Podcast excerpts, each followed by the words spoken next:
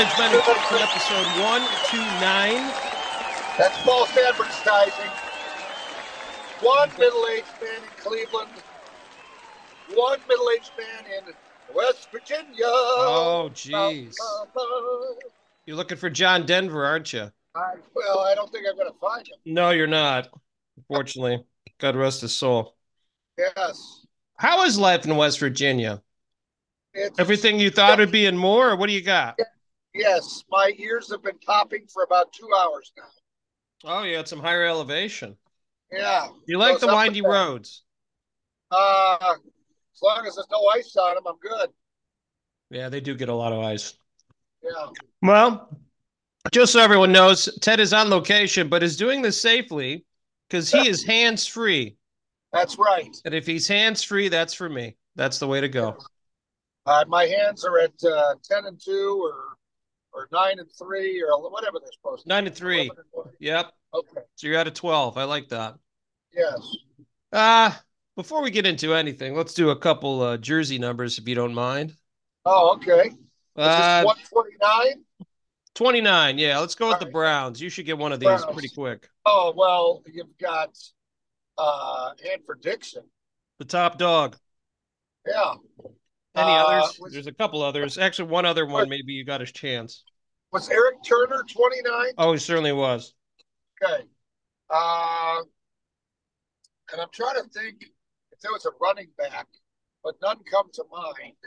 Mm. Am I am I wrong? There's a No, you back? were right. You were right on a running back for sure. Okay. Uh, Actually, multiple. Uh, can you One give me a guy's still sort of playing, not for us, but Oh. still playing in the league a little bit. Okay. Uh, still sort of playing. Man, I don't know. Go ahead. Duke the Johnson. Oh yeah, Duke the Johnson. James Jackson. Remember James Jackson? He ran around for us. Yeah. Rashaan Salaam.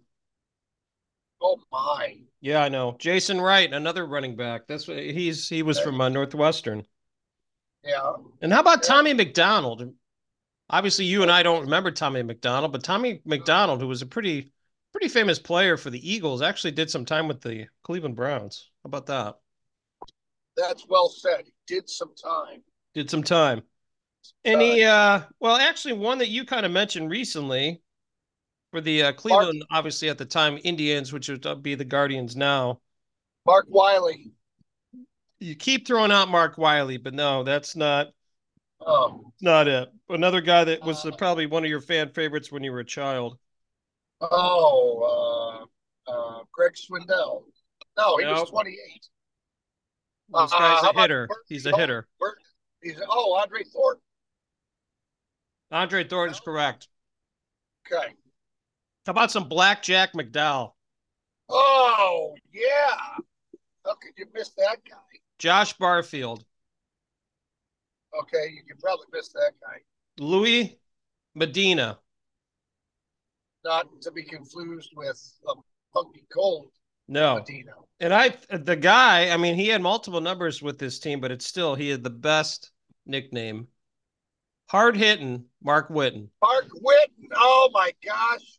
I remember we would go when I would go to games that he was playing, we would get general admission seats, pay five bucks, sit out there in right field, get a foot long hot dog, and Mark watch Mark Whiten throw people out.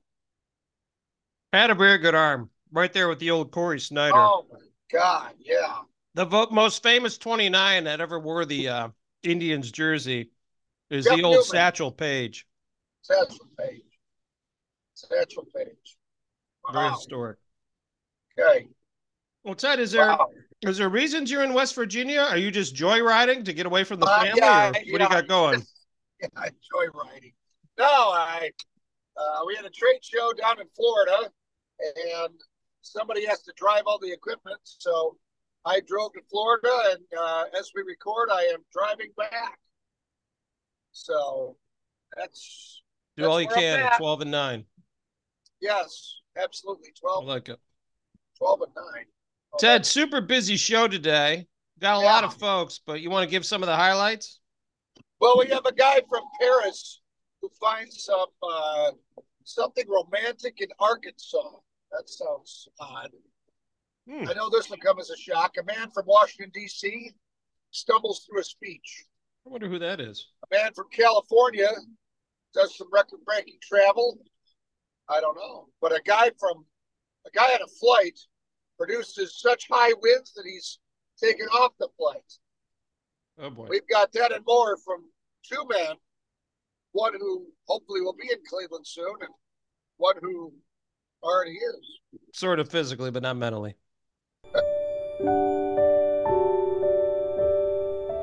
And now, a woman's perspective. How many men does it take to screw in a light bulb? One. He just holds it up there and waits for the world to revolve around him. This has been a woman's perspective. Ted, we got some good news. All right. We got a man from Paris. He found a giant diamond in Arkansas. Julien Navas says he had previously panned for gold. So while visiting the U.S., he heard about the Crater of Diamond State Park in Arkansas. He purchased a diamond hunting kit and started his search. One of his finds was a brown diamond with a weight of 7.46 carats. That's like the size of the ring you got your wife, isn't it? Uh, well, sure, we'll go with that. Yeah. Absolutely. He says his he named the gem after his fiancee, Serena. Isn't that nice? Okay. He yeah. plans to have the gem cut into two diamonds, one for his fiancee and one for his daughter. How about that? That's nice. That is nice. You know, he could probably turn that in and get some cash, but he's just going to hand it to his family. That's very nice. Good for him. Hand it off. Does that happen to you very often where you you start panning and you find a 7.46 carat? No, haven't had that happen. Have you? The only carrots I've found have been in Aldi, and they're usually yeah. cut. Cleveland! This is for you! Cleveland Sports History Time, and our historian Dusty Sloan has joined us. Dusty, uh, December 23rd of 1951, the NFL championship game in Los Angeles at the Coliseum. The Browns come out on the short end 24 to 17, but the, the big story here this is the first coast to coast televised NFL title game, something that obviously is taken for granted now, but uh, th- this is part of the initial growing of the game, right? Without question, and and you mentioned it's taken for granted now, but a lot of people don't even mention this game because what is the quote unquote older game that everybody mentions as far as catapulting the NFL into a bigger stratosphere? It's the 1958 NFL championship game that went to overtime between the New York Giants and the Baltimore Colts. They call it the greatest game ever played. Well, seven years before that, the 1951 NFL championship game, the Rams beat the Browns 24 17. Now, the Rams score on a 73 yard touchdown pass from Norm Van Brocklin to Tom Fears, two names that a lot of people would recognize from back then. Obviously, it came in the fourth quarter. See, kids, the Browns don't always lose in the fourth quarter just now. It happened back then, too. But uh, yes, to have this televised coast to coast, now you're starting to see that it, it, was the transition when college football started to kind of take a back seat to the NFL, and this was yet another one of those ways that that happened. Do we have any idea who who uh, broadcasted this game? Like what network? Do we have any idea on that one? That might be a tough one to find. We'll have to do some research. I mean, obviously there were only two options, but really three options back then. Yeah. You had the three major networks, right? CBS, ABC, and NBC. So obviously this was a big deal for them to be able to kind of take the NFL to where it started to go now. But again, you talk about here's here's an interesting thing I found out about it. Now that I say that, none of those networks broadcasted it. Something called the DuMont Network. Oh, the old DuMont. Yeah. Purchased the championship game rights in uh, for the NFL from 51 to 55 for less than five hundred thousand dollars. Wow. Wow. Which with inflation and and uh, making up for 70 some years still wouldn't be anywhere close to what they're getting for it now. No. Dusty, you have highlights from this game. Who were obviously we had 17 points scored. Who were who were the top stars for the uh, Cleveland Browns on Oh, December. it's the usual suspects that people remember from back in the 50s. The first Brown score was a 52 yard field goal by Lou Groza. Now, you didn't Wow. see field goals that long very often. Now, everybody just flicks their leg and make it like it's nothing. But that's how the Browns started. And then Otto Graham threw a 17 yard touchdown pass to Dub Jones.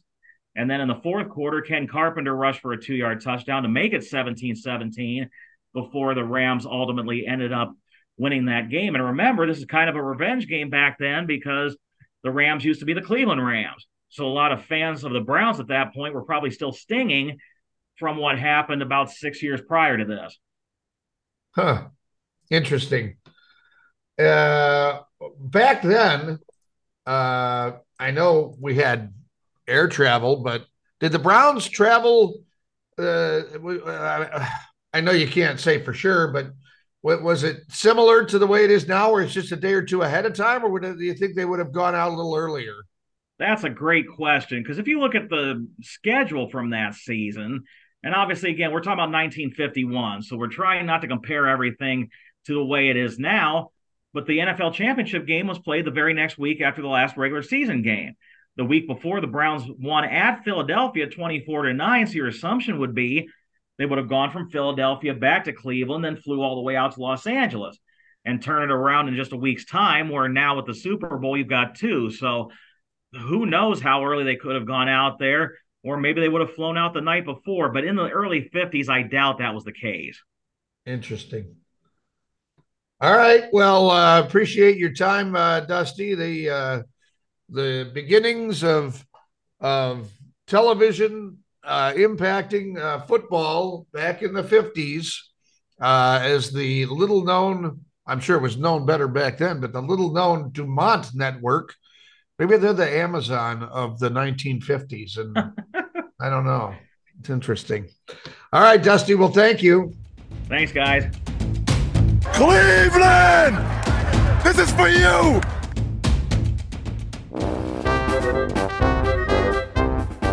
Ted, we have the misspeak of the week, and I think you hinted at this at the beginning of the show. It's a gentleman don't know who from it could be. Washington, D.C. Huh. His name's President Joe Biden. He was campaigning Oh. in South Carolina over the weekend. But of course, he had an interesting way of starting his speech. Folks, um, uh, I, uh, if I were smart, I'd say thank you and leave. What? What? Well, if he were smart, he'd say thank you and leave. Let me hear this again. Hold on. Hold on. Folks, um, uh, I, uh, if I were smart, I'd say thank you and leave. Ah, Ted. That's our guy. That's so apparently he kind of what admitted that he's not smart. I don't know. He's being vulnerable, which I really appreciate. Thank you for that. Yes. My gosh.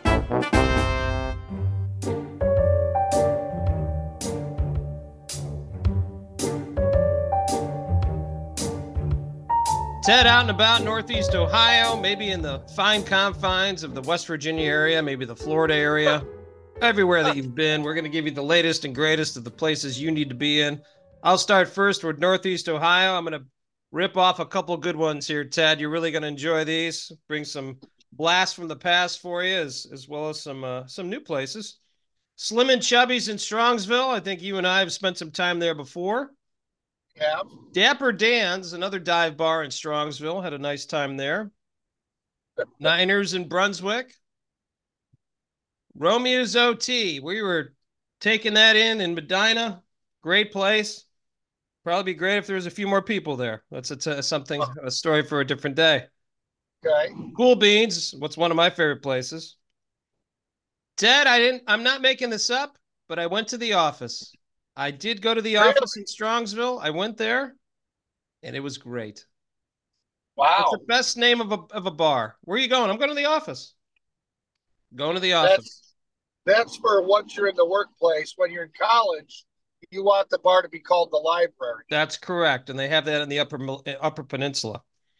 Yeah. And, and then they also have a very good pizza place called a Slice Above. I, I'm going to be honest with you. I was told by a couple different people Their pizza's good. You know, you always hear that. Their pizza's good. I'm going to leave it at that. So we might have Okay. to take that at some point in time. Fed Ed's Middleburg Heights, that place, every time I go there, it looks like it's bigger.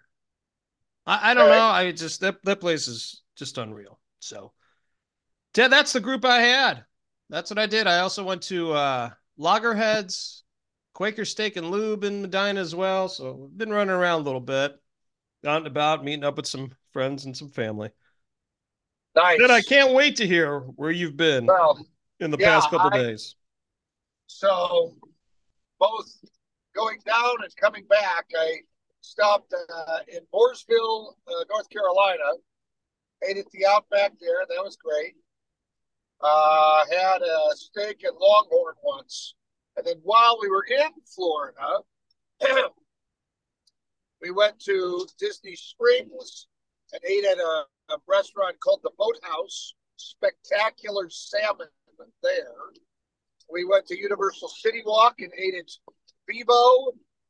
I had an amazing swordfish dish there.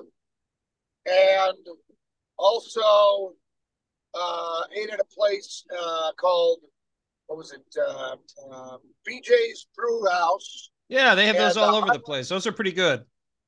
The highlight there are the cookies. It's like a giant cookie, chocolate chip cookie is what I got with vanilla ice cream on it. Oh my God. Amazing. Good for you. Spectacular. So, yeah, that was, you know, tried a few different places and uh, it was good. Good for you. See, you go on a work trip, you get to fi- ch- try some different places that you usually wouldn't be staying at, or at least going to when you're at home. How about you? That's great. Love it. Love it.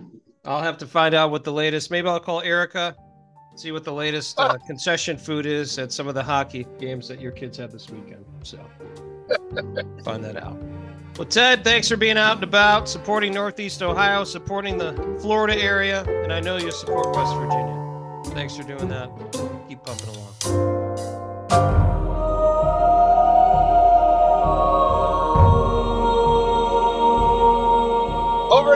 Now, Ken. A California man is a Guinness World Record holder. Morton Sorensen has been traveling frequently since the 1990s. He has collected 1,136 hotel key cards. He's Huh. keeping the key cards in the hotels. He says he keeps them as souvenirs and stores them in albums alphabetically. Interesting. That's, I guess he wants those memories. I don't know. Yeah. I think if I were traveling that much and I wanted some memories, I'd probably take some pictures. But Picture's good. You would Yeah. try to keep up with uh, Sir Morton, but unfortunately, most of the key cards you gave to uh, women when you're on trips, so you can't get those cards back. Can't get those back. We No. don't. Uh, I've never had that problem. Don't know where those are now. Well, we have another wonderful overachiever, and this is Macy Davis out of uh, staying in California. Macy Davis Sutherland now owns the world record for the longest female arm hair.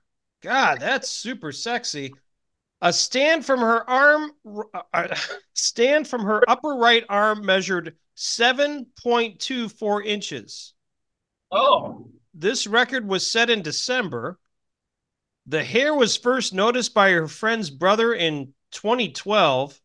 He wanted to pluck it, but she didn't allow it, and now she has a record to show for it. Uh, I mean, as you get to be an older person, yeah. you know, there's times where you're busy and you notice a long hair. Has that happened to you? Usually on your ears, is that correct? yeah. Oh, yeah. Yeah. Yeah. That's like you got this ear hair and whatever. It's like, okay, I got to take care of this. Yeah. Would you allow a seven inch long hair on your arm just for a world record? Would you be able to do No. that? No, and I wouldn't wait 11 years to uh, uh, have to grow. Maybe 11 minutes would be about as much as I'd wait. That sounds about right. Wow. Yeah. Yeah. Well, as we know, they do some different things in California sometimes. They're Well, collecting hotel key cards and they're growing long arm hair. Can you imagine? You go, you go you, so this woman, you, you, you go on a date with this woman. Mm. So uh, tell me something unique about you. Oh, I have a Guinness World Record. Really? For what? Oh, see this over here? I have the world's longest arm hair of any woman in the in the world. I mean, would you post that on your dating app? Just put that on there. I have long arm hair. I would have two words for her. Check, please.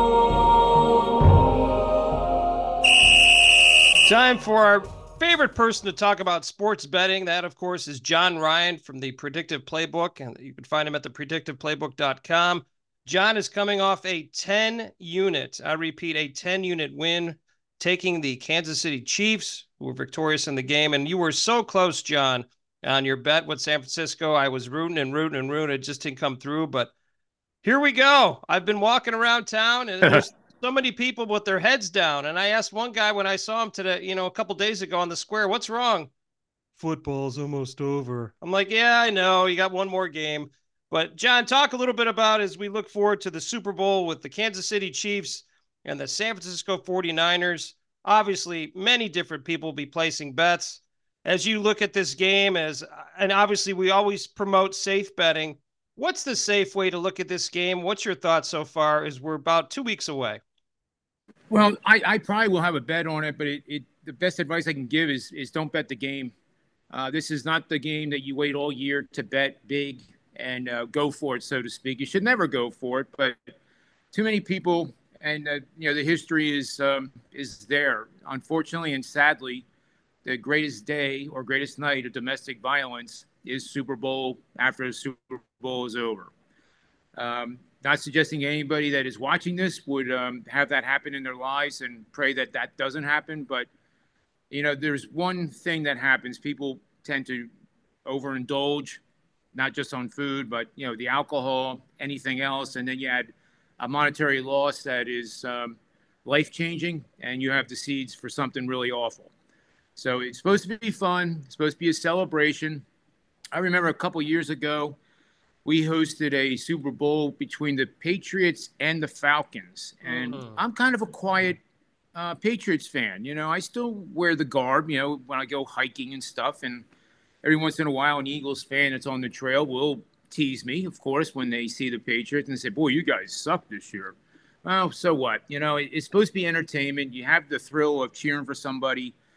And um, I always like the, the next man up mantra with the with the um, Patriots over the years. But in this Super Bowl, as you know, the Falcons got out to a 21 to 3 halftime lead.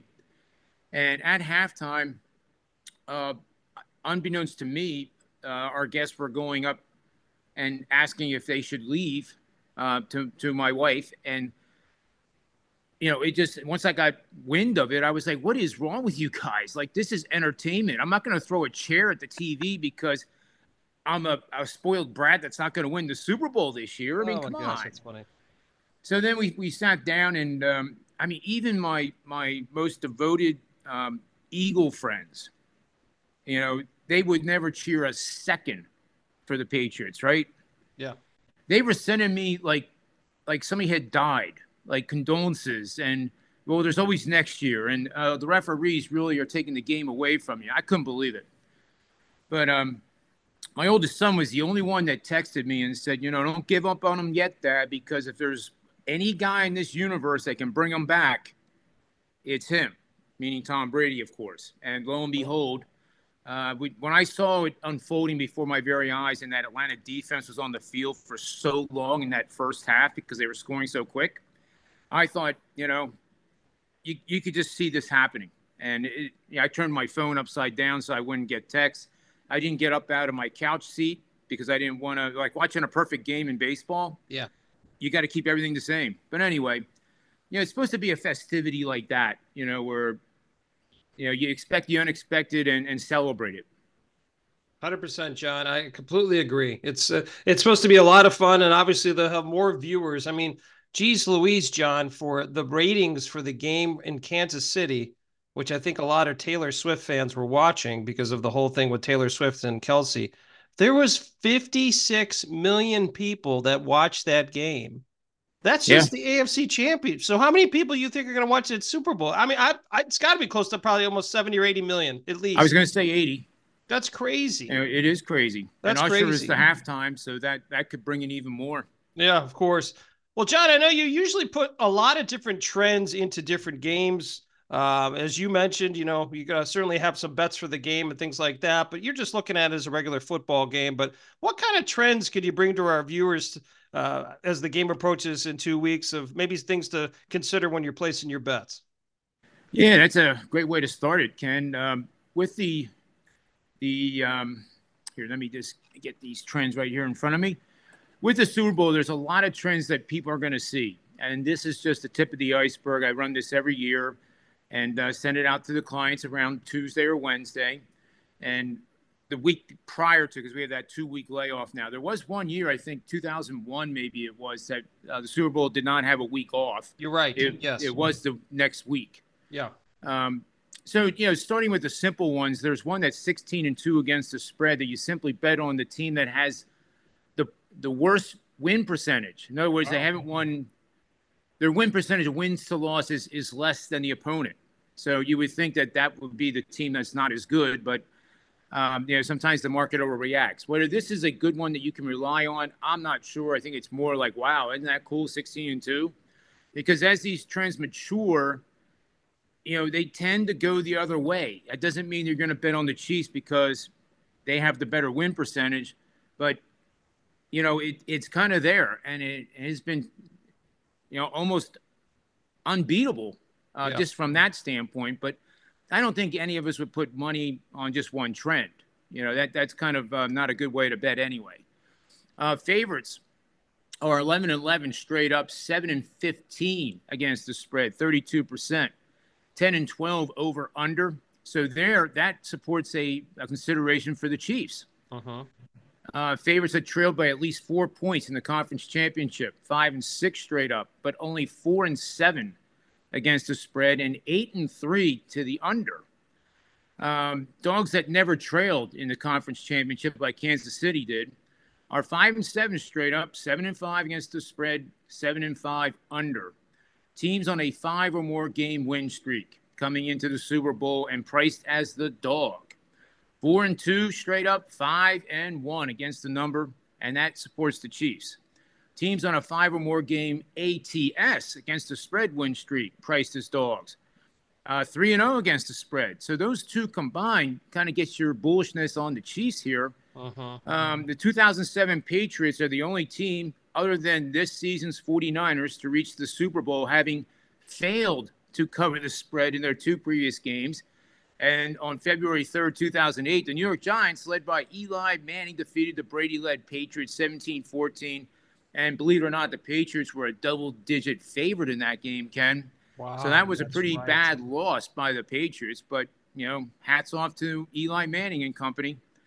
Uh, in the Super Bowl, a team that had the halftime lead has gone 14 and 4 straight up, 11 and 7 against the spread. Not much on the over under. Uh, in the Super Bowl, dogs that had the halftime lead have gone seven and one straight up and ATS. Now, keep in mind that doesn't mean that you can make a live in-game bet at halftime if your team is leading, because the half halftime line is going to be vastly different in all likelihood than the closing line before the game starts. But yes. if it is the same, then that would that would probably be a pretty good pizza money bet to do at halftime. Um, what else can I say, Ken? Here, uh, team that scores more points per game over the regular and playoff seasons has gone eight and thirteen straight up, six and fifteen for twenty nine percent winning tickets, which is horrid. 49ers ranked second, averaging 29.9. The Chiefs ranked 15th, 22. So that would obviously support the Chiefs. Uh-huh. So, you know, I'll leave it at that for now. But that's some of the, um, you know, the, the nuggets uh, that starts the handicapping process because on any given game, as you know, Ken, and you've been with me for years, I can I can put out you know 30 trends that support the Chiefs, 30 trends that support the 49ers, but then with my models that cuts through all the confusion and tells me who is likely to be a great betting opportunity for the Super Bowl. Yep, and that's the that's the route I'm going, John. I'm not doing a thing until I hear something from you. Because I'll be honest with you, just looking at the game, I have no idea. You know, you got a Chiefs team that's coming off, a, you know, a very good win against a very good Baltimore team that I thought was very good. then you got the San Francisco team that has played very well. So I think it's a great matchup. John, one thing I wanted to talk to you about, and one of the huge things with the Super Bowl is prop bets. You have all these different prop bets with betting on the coin toss and the Gatorade and all that kind of stuff. Two part question for you. One, are those any types of bets that you even look at? I think I have the answer to that, but I wanted to ask you. And then number two, is there maybe some players or anything like that, some player prop bets that maybe you take a look at a little bit more just because it's one game and you could dive deeper into the information and things like that? Just interested on your thoughts. Sure. Uh, we did some prop bets over the weekend. Uh, they went three and four. They actually lost a, a, few pizzas, but the week before that, in the divisional round, they did pretty well. So, I mean, if if you want to throw away ten dollars and bet on the length of the national anthem, all the all the power to you. Go ahead and do it, and you know, have fun uh, sweating out the, the last phrase of, the, of our national anthem. Um, but there's there's better opportunities than just the coin flip and, and the national anthem and what color the Gatorade is going to be. But it's all fun, right? That you know, bet one dollar on the national anthem if you want to. Sure. Um, that way, you can't get yourself in trouble financially, and you're and you're just having fun. I mean, who can predict what's going to happen with the color of the Gatorade, and uh, you know how long the national anthem is, is going to last? It, yeah. You know, it's kind of unpredictable. Uh, similar to a coin flip, I guess. Yep. But there are player props like in the in the matchups. Uh, we can definitely make a case here that the both teams are going to run the ball. So you want to take a look at the running backs on both teams. We had the uh, over on Pacheco uh, that that went over the total, obviously 63 and a half rushing yards, I think it was. Uh, he didn't go over by much, but he almost had that much at halftime. Yeah. Uh, so that was a kind of a no sweater, if you will. Uh, Kelce won our, our prop bet in yards of reception. And that was one that I really liked because you know, it just seemed like the the main media outlets, Ken, were saying that Kelce's going to be shut down, Taylor's going to be crying, and um, he's not going to have much of a game because of that defense. But yeah. tearing into the defense, the, the one Achilles heel for the Ravens is the tight end position. They gave up a lot of fantasy points too to tight ends over the year. So th- that was the reason why I, I, jumped on Kelce because I thought it was vastly undervalued. Now with the you know the prop bets aren't out all of them yet, uh, but maybe we can revisit this next week, uh, Ken, with a, another quick show if you have time. Absolutely. And we can really dive deep into them and, and pick out the ones that I think are worth taking to the window and and betting. Uh, yep. Uh, again, pizza money, maybe two pizzas on ones that we really like. Yep. Keep in mind too that in the Super Bowl, the public is going to bet favorites and overs, especially in prop bets. Nobody is going to bet under Mahomes' passing yards, under um, you know Purdy's passing yards, under touchdowns scored by Kelce. It's all going to be over, over, over, over, which is fine. But that the books anticipate that, and they will inflate the lines to where they want to have equal action on both sides. So they have to inflate it more than what would be normal for a regular season game. So Kelce's sure. receiving yards might be 85, when in reality the, the real line would, would be probably closer to 70. So it gives you an opportunity to bet unders, uh, which is I know it's very hard to do on a prop bet. You you want to bet the over because your team is going to kick butt, and uh, that player is going to be the hero. Yep. Uh, I think another one that's interesting is betting the MVP and you know normally that goes to a quarterback, but there's been in recent years some tremendous value taking defensive players. So what if one of the linebackers on the 49ers has two interceptions and a pick six? Uh-huh. And they win. Yeah. You know, it's it's like that. And you would get probably, you know, 12 to 1 for a defensive player, probably minimum. Yeah. Uh, so, you know, throwing five bucks on that ends up being fun, especially if the guy picks one off in the first quarter. Yep. Um, you know, field goals is one that I, I normally do every year. Uh, I don't know if I'm going to go over or under, obviously, because I haven't run the model yet, but that one has been the most consistent breadwinner. It doesn't win every year. Um, and lastly, and I say this very humbly, Ken, but for whatever reason, I'm 22 and 5 against the spread in the Super Bowl. Now, before Really? everybody gets excited about that, I've had some very, very lucky wins.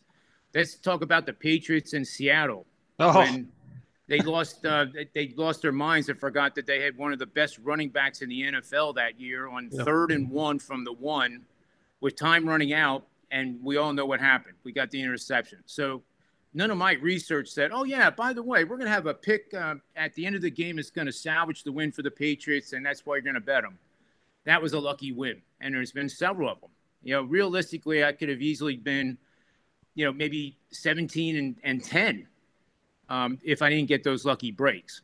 So I, I just wanted to put that in perspective too. That 22 and five doesn't mean I have a crystal ball. well, John, it's still impressive. Just take the wins and you say thanks. That's the way I look at it. Well, we'll do this is what we'll do, John. We'll do a special show. With, I'll I'll get my friend Ted, who has been running around. He was on a trip. That's why he could be part of this uh, segment. But uh, we'll get him, and then the three of us will have a, a show. We'll do a show next week and just talk about the Super Bowl and, and some other things. Sounds John, I have me. one bet that I think I might suggest to you. And I've looked Okay. at this, and it's based on the past couple weeks, and it's actually a rushing yards bet on Brock Purdy. I placed a bet on him already, and I think the line right now is at 12 and a half. I I got him at 11 and a half over his rushing yards. People don't realize this. He had as many rushing yards last week as Lamar Jackson. And he, I think that's going to be a big part of that game because obviously Kansas City's defense is better, but if he can get some extra yards, I think I think there's a really good shot of him giving giving over those yards next uh, next week. So I, I agree 100. percent I don't. That just seems way low. Um, yeah, tw- it's now it's tw- I just looked before we started recording. It was it's at 12 and a half. I mean, Mahomes is actually not a bad bet either. He's always one to run, and his is a little bit higher. He's at 25 and a half. So You're- You're talking about two of the best defenses in the NFL, and Yeah. you know Kansas City loves to throw in the middle. San Fran's going to try to take that away from them, and when they do, that I, I agree 100. percent I like already. I like both overs on the quarterback. Yeah, that I think those are pretty good bets. John, Yep. as we wrap up a little bit, I wanted to kind of maybe switch gears because we'll spend more time next week on the Super Bowl. Talk a little bit about prop bets for, let's say, NBA basketball. Is that something I know that you get into every once in a while? If I- I'm I sitting do. there looking at a game, obviously there's so many different websites you can go on and look at for different trends and things like that. What's your suggestion for people who are interested? Let's say, you know, you're going to watch the Cavs play and they're playing, let's say, the Sixers or something like that excuse me, what are the bets that you look at, or what are the props that you look at for basketball? Well, it's it's um, it's generally the marquee players, or the other end of the bench, meaning that not just the first guy in, the sixth man, but the second unit guys. Um, you know, a, a bet last night, in matter of fact, with um, the Sixers resting both Maxey and Embiid. Embiid didn't play Saturday in Denver, and that was a last minute call. Uh, I saw the line jump up to 13 and a half, and I, I knew right, everybody did that. You know, obviously they're not playing Yeah. um, and they still nearly um, won the game in Denver. So you know, hats off to the the bench there. But that, if you if you take some uh, you know five ten bucks again and identify a bench player like Kelly Oubre last night for the Sixers, uh, he more than doubled his uh, prop total. I think he had 25 points. Wow. I like doing uh, uh, points, assists, rebounds too, in in total, uh, because it gives you basically. I look at it as three ways to win. Now I just got done preaching about you know not doing overs in the Super Bowl props, but doing overs on some of these, um, you know, total points, assists, rebounds is, is are really good opportunities. Um, for example, uh, if Embiid, for example, I'm stuck on the Sixers here. If they come off, if he comes off a bad game, now him, a bad game is probably less than 40 uh, points, assists, rebounds. Yeah.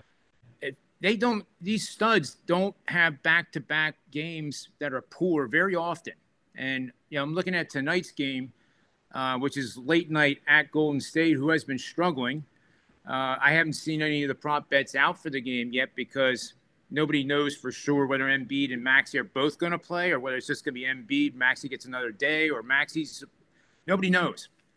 But you know, if you have a chance to to um, bet it now, then I think, you know, you Embiid, even if he's at 55 and a half for total points, rebounds, assists, that's probably going to be cheap. I mean, the guy put up 70 points alone the other night. I'm not saying he's going to hit 70 tonight, but he's averaging 36 a game for the season. So that those are the the things I look for is the bounce backs, and it doesn't really matter who the player is, but generally the studs, and then guys that are on the bench uh, that are just kind of like unknown. They're not on anybody's radar, and you might be able to get a guy, and his total points is you know eight and a half, and he goes off for twenty. Uh, so th- those are the type of names I look for. Other than that, I don't play any game props. Um, it's hard enough to win with the spread as it is. Yes. Instead of you know moving the spread and the total around and same game parlays, I think if you do them long enough, you'll realize that they're probably not the best thing to be doing. You might get hot for a while, but you know that they advertise these things for a reason, and and that's because the books make more money than um, the individuals do. Yes. So I, I would stay away from them too. But again, pizza money, why not? You know, I and would for agree. the Super Bowl, you know, do a ten leg parlay, get it out of your system. Put Yes. you know twenty dollars down and pick ten legs and player props, and if you hit it, fantastic. But don't think you'll hit it again anytime soon. Yep. John, one last question before we give you the opportunity to promote what you have going at Predictive Playbook. The adage I've heard, and please tell me if I'm right or wrong. If I'm interested in taking an over, let's say in a player prop, I want to take that earlier. Like if I could take it now and there's a number, I should take that. If I'm interested in taking an under on a player, I should wait before game time. Would you agree with that? Is that correct? Or is it just on a case by case situation? I, I think it's more case by case, um, but that trend is is valid. Um, the difference this year is that we've had so many marquee players elect not to play so close to the tip, Yeah, it's true. um, which then you know if I don't know how you would predict this, but if you felt like um, you know Doncic wasn't going to play the next Dallas Mavericks game, um, and you wanted to t- kind of anticipate that he's not going to start and play, then again, taking a look at the backup players and putting maybe identifying two or three of them uh, that, you know, maybe around 12 points or less for the game, and certainly less than 20 for points, rebounds, assists. Yeah. If Doncic doesn't play, the, your odds go up astronomically that those players are going to exceed the morning uh, line, so to speak. Yeah. So that, that's how I, I kind of look at those. Um, but there's nothing wrong with betting early overs in the NBA on any player. There's definitely nothing wrong with that. So I don't want to mislead my little dialogue there in, in saying that the trend that you mentioned is not valid because it is. Fair enough, John. John, as always, uh, it's it's like a learning lesson. Is learning from the professor here. Um, what do we have going at Predictive Playbook? How can people jump on? What's what's uh, what's some of the other? Obviously, you you exceed and do extremely well in football, but you also have had great success in college basketball, NBA basketball, things like that. Talk about that for the listeners. Well, thanks, Ken. Um, yeah, the, every sport right now is showing profits, which I'm very proud of. Um, you know, after all, I've done this for 29 years, so we would expect that kind of experience to bring some greater results. Uh, in any given season, between the NBA and the college hoops, one always seems to do a lot better than the other. The last two, last three seasons previous to this one, Ken, I, I hit 64% over at Wager Talk and Sports Memo, documented by them. This year, I'm 47 and 30 for for whatever that is. It's not. It's. Oh, I'm sorry. That was college hoops. 47 and 41 with two pushes, 55% winners in the NBA. I went 0 and 2 last night. Yeah. So in any given year, it it happens, and one does a lot better than the other. Yeah. But that's not to say that okay, well, I'm going to get John's college hoops package because he's hitting 61% this year. 47 and 30 is the official record. Had um, Holy Cross last night, which won outright as a dog. That Great seems to be cooking pretty good. But Yep.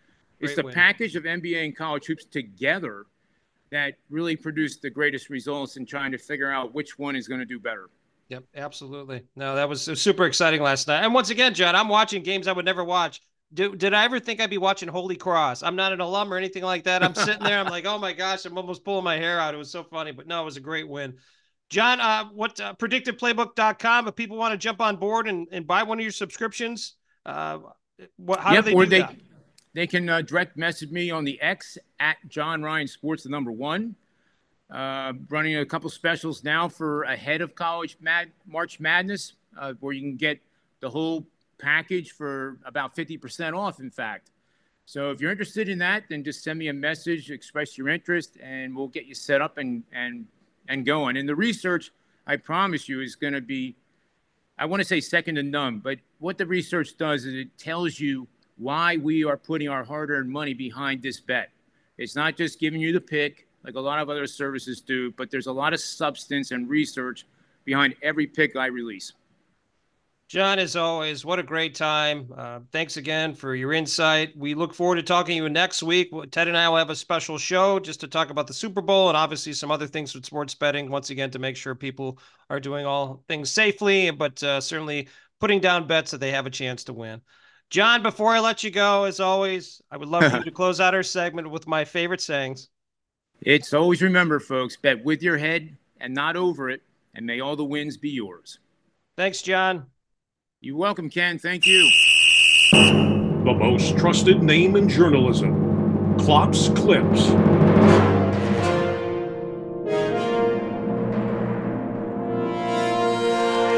All right, Ken, here we go. A chain of convenience stores in Kentucky is getting more and more customers because of its bathrooms.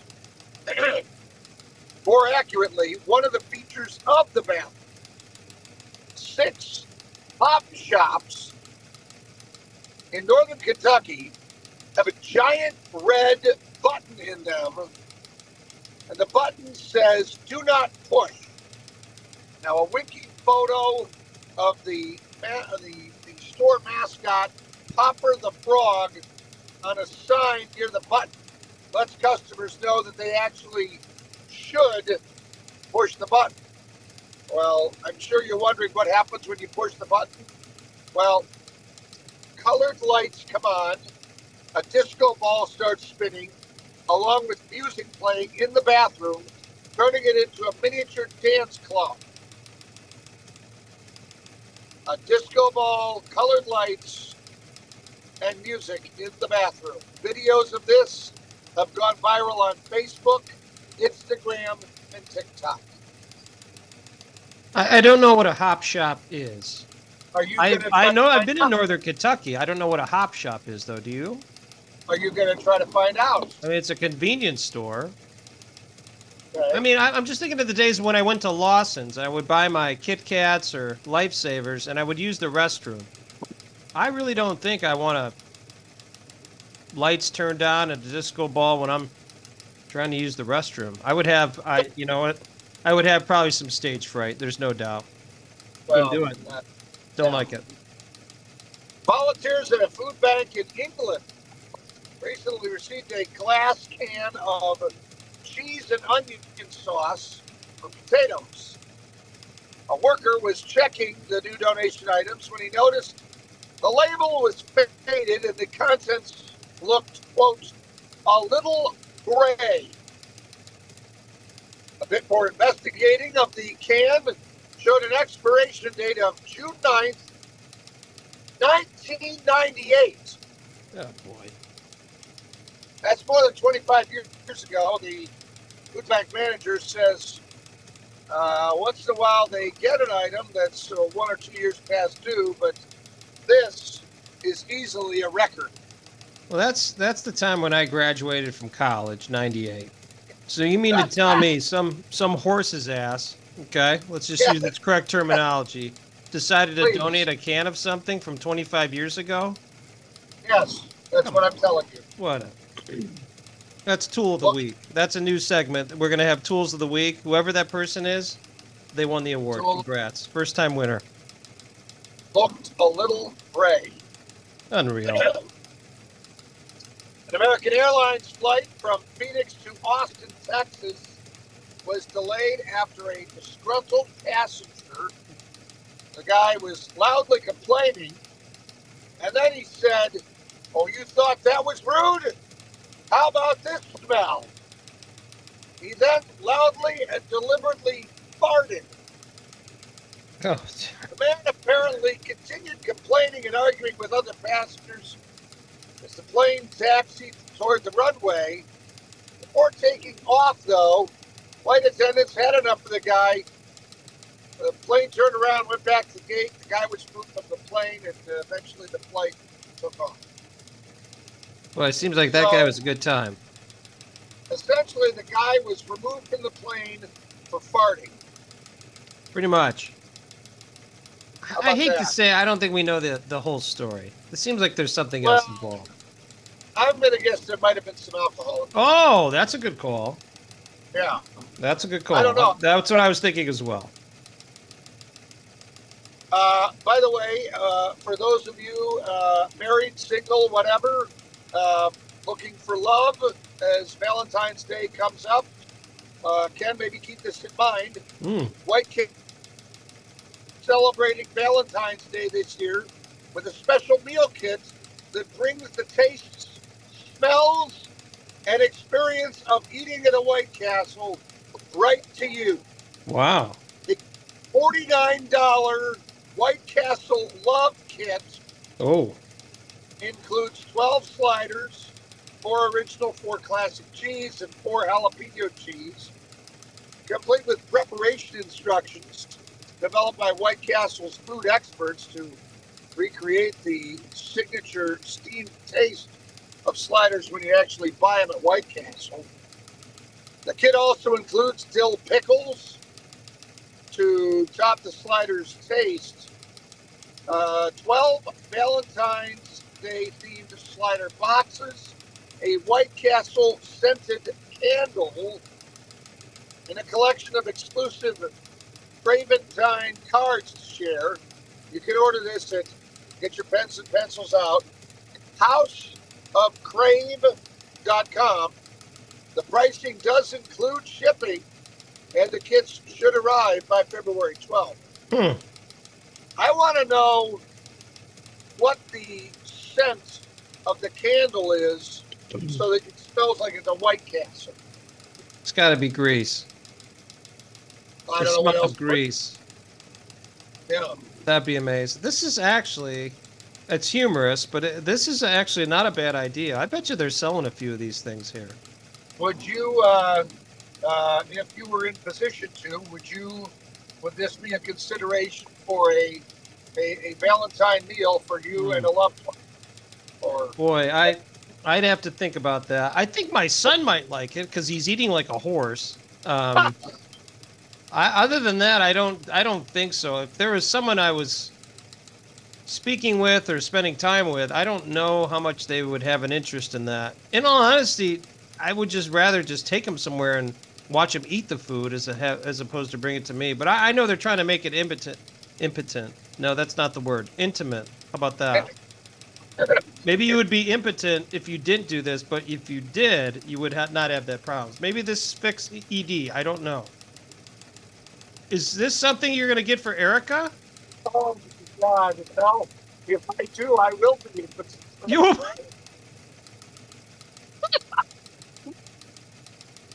oh my God. We got an adult show today. There's no Yeah, doubt. This is adult. Kids, if you're listening, cover your ears. Earmuffs. Yes.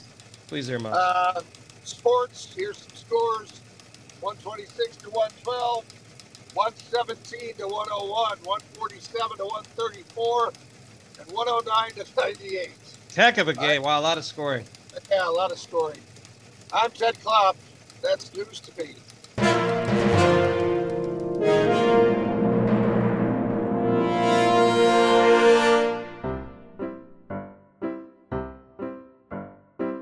Oh no, not a dad joke. Knock, knock. Who's there? Spell. Spell who? WHO. That joke was horrible. Again, we're coming to the end of episode 29, Two Middle Aged Men in Cleveland. I got to tell you, while I was out of town, my wife had a bad cold and lost her voice. And I'm not kidding when I tell you. It was one night, yeah, it was one night we were talking to her, and she sounded a little like this. And I said, Wow, She said, What? I said, You sound like Mickey Mouse. She said, What do you mean? And I said, Oh gosh, I don't know what I'm gonna do with these boys. And you know what she did? She I can imagine, but you're going to tell me. She hung up on me. Can you believe Of course, that? she hung up on you. Yeah. That's what happened. You're not going to deal with that foolishness. Oh, apparently not. My gosh. That's classic. Yeah. So that was that was one of many little highlights during my trip. How's Any- Cool Beach? I, you know what? I've been, uh, I haven't worked. Oh, It's been slower. And obviously for me, it's a second job and I've been doing it for socialization purposes as opposed to making money. And I've always told, uh, my boss, who's one of the best, that, uh, hey, have everyone work before me. Two weeks ago, I, uh, basically was, was let go early. oh, I don't know if that was because of uh, poor work or I think it was just because it was slow. So don't worry. Things are going to be picking up here in two weeks. We got the ice festival, baby. Come on out. Come see those statues on the square. It'll be very interesting. In, in all actuality, I it's one of my favorite things to see these guys with chainsaws make these sculptures in ice. It's pretty Yeah. impressive. I can hardly write my name or like draw a stick figure, and this guy's making, you know, you name it, they're doing it. It's pretty nuts. So so there's an ice festival, and you'll be helping at the coffee shop. Does this mean you might be providing some iced coffee? There's always a possibility for iced coffee, along with Okay. lattes, Americanos, and the host of other things that I don't know how to make. So, yes. Okay. Nothing right. gets me more excited than when someone orders hot chocolate. Because guess what's in hot chocolate? Uh, chocolate. Hot chocolate. And that one is Yeah. pre made. Yeah. That's a beautiful thing. Just pour it in the cup and warm it up. I'm, I'm that's my favorite drink to make. So Have you uh, either uh, written anything ridiculous or seen anything ridiculous written on a coffee cup since you worked there? no. We don't actually put names on there. We just put Oh. the code of what we're supposed to make. So no. Oh, okay. And then I got yelled at, which was justifiable because I was w- putting way too much information on the cup. I was actually writing latte. They're like, you don't have to write all that. Just write an L. Okay. Okay. However, I would like to report something else as we close the show today. Please. I think there's another segment that I could begin with our podcast, and it could be called The Experiences I Have at Planet Fitness. Oh. Oh. So this past weekend, Yes. I got the workout in on Saturday. I like to go there early. By the way, this is not to say anything negative about Planet Fitness. It's just some of the folks and characters that go are, are interesting to leave it at that. I usually go about 6.15. Uh, On Saturday, I like to sleep in a little bit. So I went in the afternoon. And I just, there's days, uh, one day I'll do weights. The next day I'll just do cardio. I like to try to mix it up. And so I was using the elliptical machine, which for me is great. One, I can't really run much anymore because I'm clinically obese. But two, I could get the lay of the land across the room and see all the different exercises and just kind of people watch a little bit. Not in a creepy way, just kind of see what's going on. Right. This past Saturday, I, I'm going to be honest, it is one of the strangest things I've seen. There was a gentleman there. I'm not going to describe him. He had, he was pretty well bit, built, in good shape. Um, a lot of people do like supersets, so like they'll do one exercise and then right after that they'll do something else. I've seen all that. That's cool. I've done some of that stuff before. The thing that I have not seen is this gentleman was wearing a headband that Oh. had a string attached to it with a ball. Oh. And in between his sets of doing bicep curls or some other lifts, he would take, he would stand up and then this ball would be in front of him and then he would just like follow it around and punch it. Now this ball went from the your the ball was at the end of a string. The string went from the top of his head all the way till the middle of his chest. Yeah. Ted, I I'm going to be honest. with you, I've worked out a lot. all over. I have never seen this. And let me tell you, this was entertaining. I couldn't I couldn't stop watching. This was and we're not just going after the ball. I mean, we are doing like side steps and a lot of shadow boxing and all it was something else. And then when he would use his do his sets at the at the machines, he just Yeah. have that ball sitting there right in his chest with that string right Yeah. in front of him. I have I have not seen that before. I thought it was, you know, enough to see people working out in the jeans and all that stuff, which hey, that's I have no problems with that, but besides the guy that didn't wear shoes the one day working out, that is one of the oddest things I've seen in a long time. So, You you, want you want to know something odd? I'm ready. I know I know exactly what that guy was using and doing. I know you do. That's why I brought it up. Yes, Yes. that's uh, That's a hockey thing. That's a hockey no, thing, is it not? No, it's well, it's for hand-eye coordination. Mm-hmm. It's primarily used. Well, I should say primarily, but one of the uses is for boxers. Yes. Is you bounce that thing and you punch it. Right. And uh, yeah, my uh, let's see, Santa brought my oldest son, who's a goalie, one of those for Christmas. And uh, last week before I was gone, he begged to do the penalty shot, penalty box for one of his brothers. And while he was in the penalty box, he had that stupid thing on his head, and he's doing the boxing during the game. Oh geez. Okay. Well that yeah, that would be and that I'm would be on the same realm. I'm getting texts from the coach. Look at your child in the penalty box. He's trying to get extra work in. He's trying as best he can. You got it. I once again, I think that is a cool thing. I just think where you decide to do that, Yeah, that's a little. that's that's the different situation. You're doing it this at home or you know, get in the corner of the gym and all that. But this guy was in the middle of the room doing super sits with this ball on. I mean, it was, and I'll leave it at this. I, I this gentleman was not 20 years old. He Okay. was he was at least in his upper 50s. So Okay. yeah. He's older than you and me. Yes, correct. Okay. But you know what? The guy was in good shape. So maybe, you know, maybe this is the workout I need to be doing. Get off that elliptical and stop, start hitting a ball, I guess. So Get yourself a string with a ball on the end. that's right. Well, Ted, we got to wrap it up here. Great show. Special thanks to John Ryan. Good betting skills and once again some some great insight on on the Super Bowl. Dusty Sloan.